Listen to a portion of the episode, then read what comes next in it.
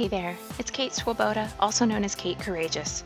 I'm the creator of YourCourageousLife.com, the director of the Courageous Living Coach certification at TeamCLCC.com, and I'm the author of the book The Courage Habit, which is available at booksellers everywhere and, of course, at Amazon. I coach some pretty incredible women via the Sovereign Experience, which you can learn more about at YourCourageousLife.com. I do a little group coaching help over at facilitatewithimpact.com. And now I'm the host of a new podcast, the Your Courageous Life podcast. We're going to talk about going after what you want and living a more courageous, emotionally resilient life. I might drop a couple of F bombs, so don't listen with your kids in the back seat. And here we go.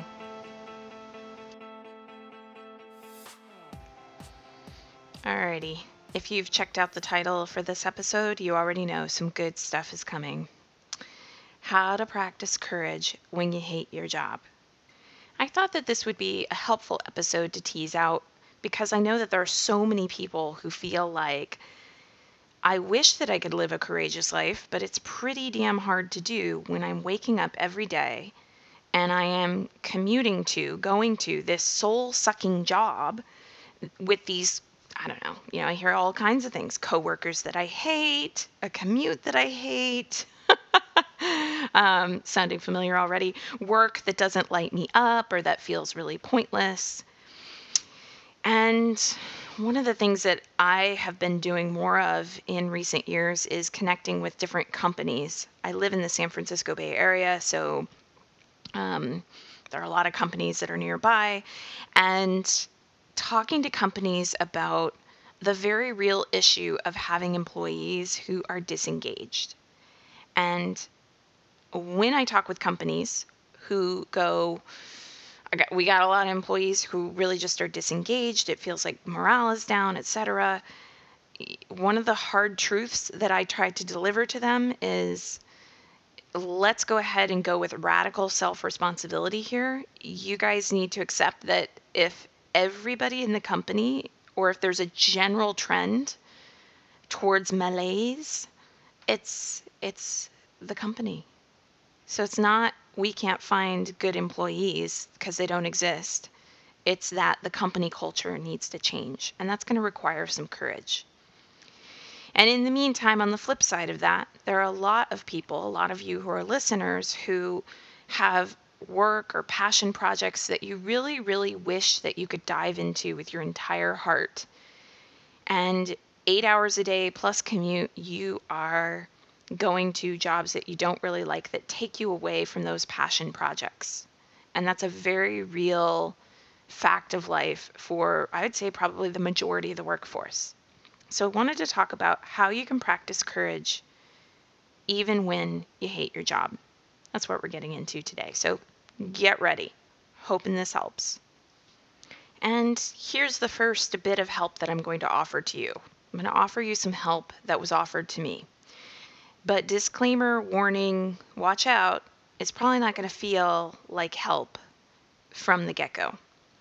Because, in the same way that it is very uncomfortable for any of these companies that I've worked with to really go, it's us, it's the company culture. This is the radical self responsibility that it's time to take. Then, what I am going to offer to you is that if you are really, really unhappy in your job day after day after day, there are circumstances that could change. And if we're just going to go with radical responsibility, since you may or may not have a lot of choice around the circumstances or control over the circumstances, and most people don't, it's you. And I don't mean that as an unkindness. And I don't mean that if you are the only woman at a, a, a, company full of men and sexism is happening every day, I do not mean that you are just too sensitive and you need to get over it. I don't mean that. What I mean when I say it's you is that it starts with you and it ends with you to be the one who takes the reins and goes, every single iota of control that I could possibly have in this soul sucking, demoralizing, awful situation, if there's a molecule of that, I grab onto the molecule. And I get that that's really hard. And I get that that's really confronting. But I also say it with a ton of love because I don't think it does you any good to be stuck in the ruminating. And I'm going based off of research here. That there's ample research uh, that comes from a number of therapeutic modalities acceptance and commitment therapy and dialectical behavior therapy and narrative therapy and cognitive behavioral therapy and a lot of it looks at how do we interrupt the thoughts that just are not very helpful and interrupt is a good word because by the way having written a book called the courage habit and having gone around on my platforms over the years saying there is no fearless and getting rid of fear is not what we should be doing and it doesn't actually work. It was very gratifying to me to write the courage habit and see like like trying to get rid of fear, trying to like ignore it or white knuckle your way through it or pretend it doesn't exist. That that doesn't work. But interrupting it is a healthy thing to do. You might liken it to, you know, if a small child is hitting you in the midst of a tantrum, you want to interrupt the fact that that child is hitting you, okay? You actually need to stop the kid from hitting you. Not so helpful, though, to go hitting the kid back. Because in fact, you are bigger. And in fact, it just teaches the kid that hitting is okay, and on and on and on. That's, that's just a helpful metaphor you might lean on during trying times. So, okay. It's you you are at the center of this problem called I don't like my job. And that could be the worst news of your life, or you could decide to reframe that limiting story and go, This is the best news of my life. Because if I'm at the center of it, then I am the one who gets to change every single molecule of what's possible to change that I can grasp onto. And there are a lot of different interventions that you can have. One intervention could be you confront the myth that you can't live a courageous and fulfilled life until you completely and totally love your career. You could rewrite the story that your career is so awful and you could rearrange your life in such a way that every single second that you are not at that job, you are doing only the things that light you up and fill your cup. And then you could completely and totally rewrite that job as being like the fund that makes it possible for every single spare second of your your time that you're not at your job to be devoted to the things that give you something that fills your cup. This is something that I talk about a lot with the trainees in the Courageous Living Coach Certification, which is the program, the coach training program that I'm the director of, because it's very common for them to come into our program and to feel so lit up by coaching. To, to go, I found it. I found the career that is the honor and privilege and joy and connection. It is everything I've been looking for. But here I am, and I'm in the early years of building my business. I don't have a ton of money, and what am I going to do? I still have to go to this job that's a soul sucking job. My invitation is always to look at that job as being like the venture capital investment fund that you don't have to pay back. I too, I'm speaking for myself here, started my coaching practice with nothing, with no clients. And I too needed to work my salaried job while I built my business on the side. And I too know what it is like to have those days where you're just like, I like, I, going into work feels like, Uh, uh, yeah, I can't. And so, what do I want to do? Do I want to stay in the I hate this job, I hate this job, I hate this job, I hate this job. Here are all the problems with the job. Here are the coworkers I don't like. Here's the work I don't like. I hate this job, I hate this job, I hate this job. Like, what do you want to do? You want to stay in that, or you want to do what you can? Put yourself at the center of it. It's you. You've got the problem. How am I going to positively change it? Another thing you might want to notice that there are four predominant fear patterns that I identified when I was writing the courage habit. And if you know what your fear pattern is, then you can know how fear habitually operates in your life.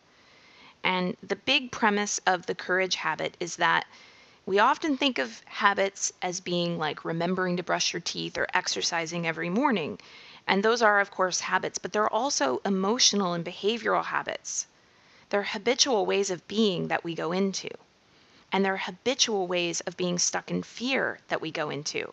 And once those habitual ways of being or fear become habitual, we don't even question it anymore.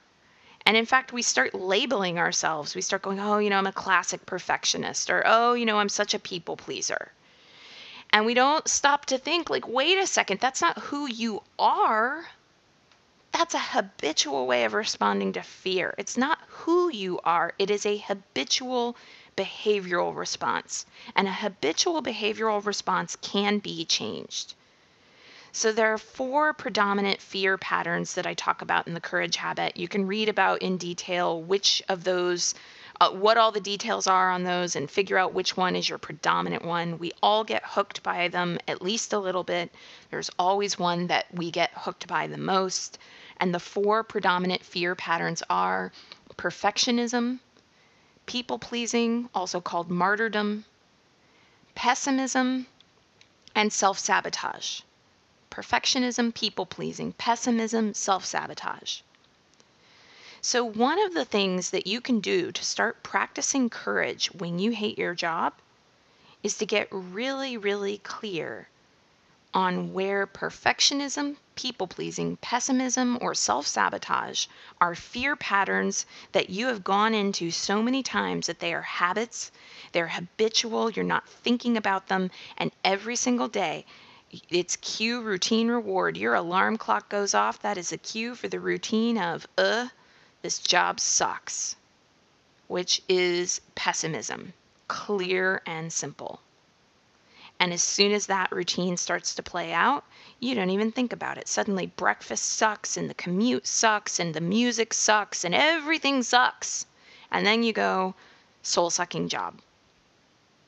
Or maybe your routine is a little bit different. That alarm clock goes off and that's your cue, and you wake up, you sit up in bed, and you start thinking to yourself, Oh God, I probably already have 10 emails that I've got to respond to. Okay, I'm going to go in and I'm going to do it. And I'm really going to tell boss lady that I'm not going to be doing anything related to that meeting later today. But oh, every time she starts to really pile on the guilt, I feel like I have to. Maybe it's just easier to tell her that I'll do it and then she won't bug me about it. That would be like a people pleasing martyrdom pattern. And if it's what you go into as soon as you get whatever your cue is, I'm just using the alarm clock as an example, but there could be another cue that would be present for you. If that is the cue that prompts your routine, isn't it helpful to be aware of that so that you can actually take a little bit of control over it and go, wait a second, this doesn't have to run on autopilot?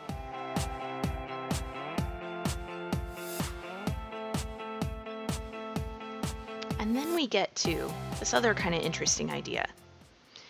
If you want to practice courage when you hate your job, you could look at what your fear patterns are.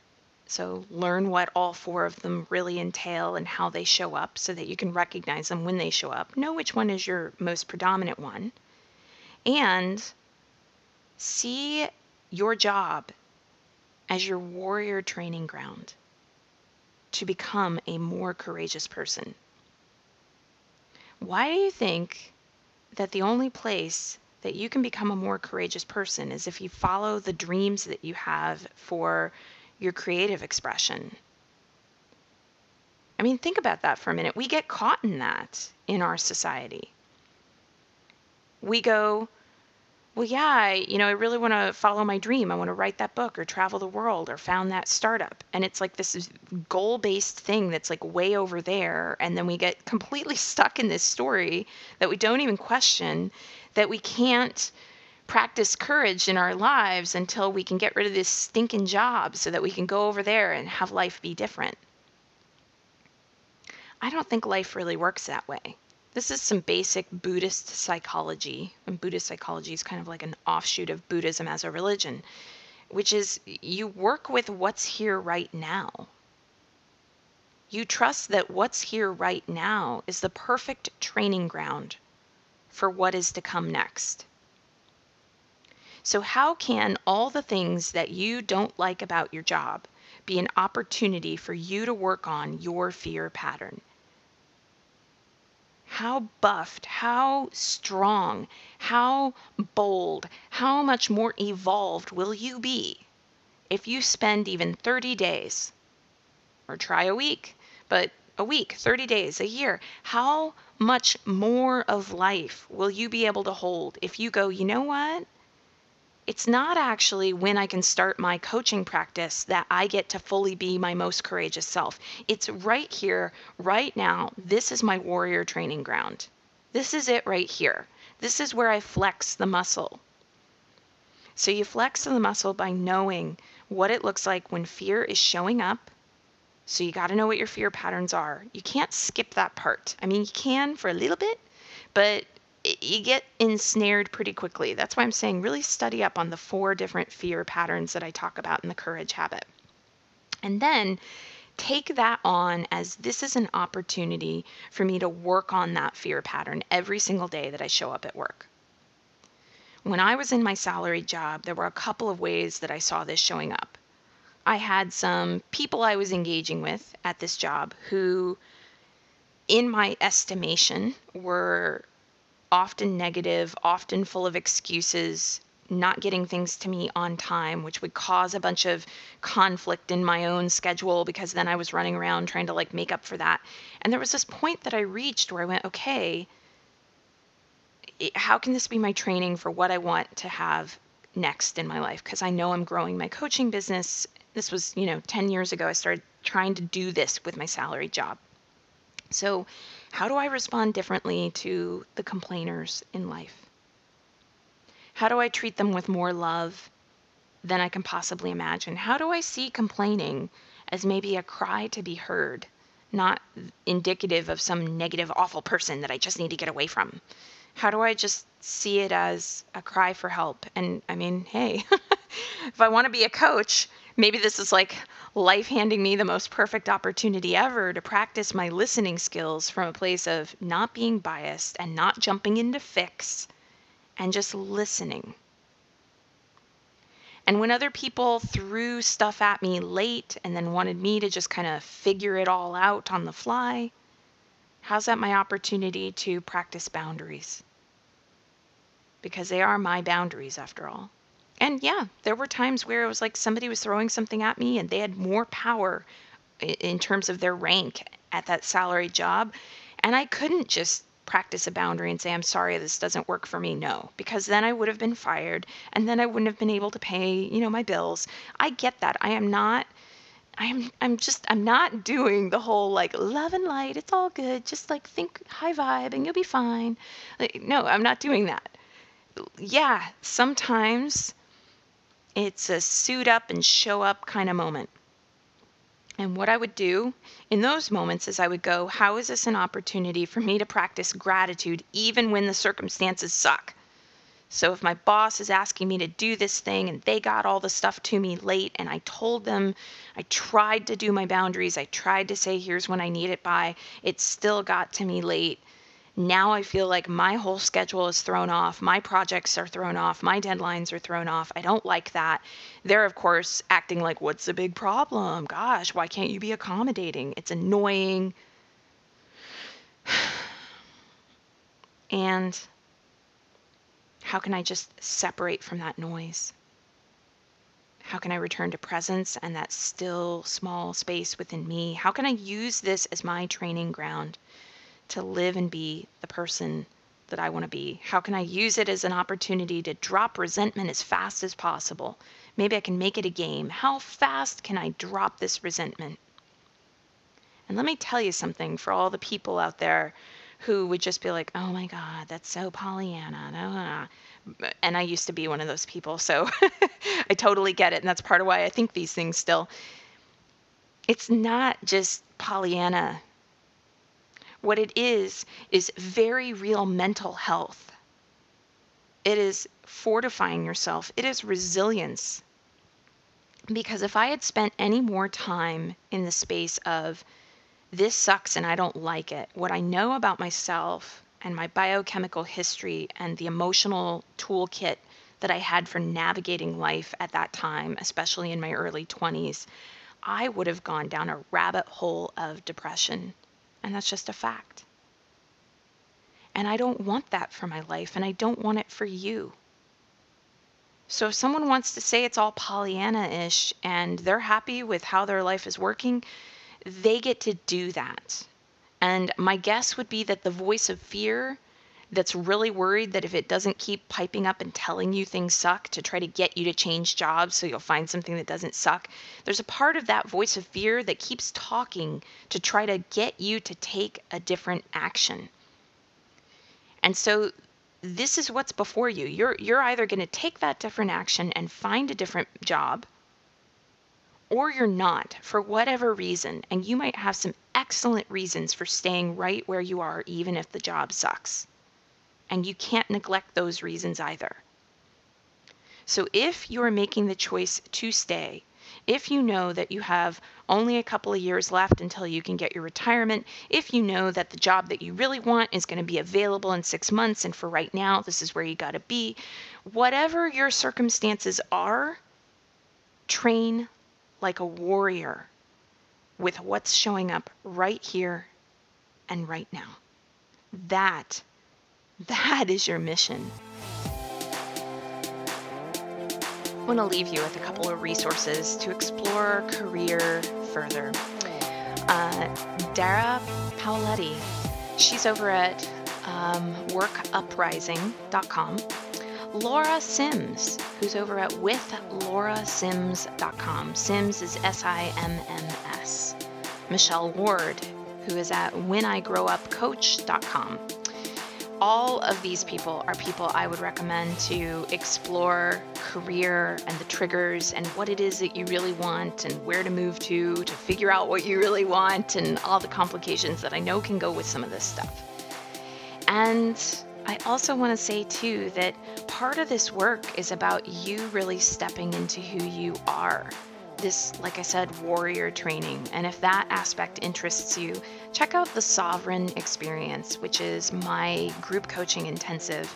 You can learn more about it at yourcourageouslife.com and just scroll down until you see the Sovereign Intensive. And you can learn all about what that program entails. Other than that, it's always such a pleasure to hang out with you and do these podcast episodes. Feel free to write in anytime, by the way, if you have other things you want me to talk about. Courage when it comes to this or that area of life, questions that you'd love for me to address on a podcast. You can also join the private Courage Habit group that's on Facebook. Search for Courage Habit and you'll find us. And uh, that's another way that we can interact together. And last but not least, I'm Kate Courageous on Instagram. Instagram's kind of my new obsession, so that's where I hang out most often, and I'll see you there. All right, bye bye.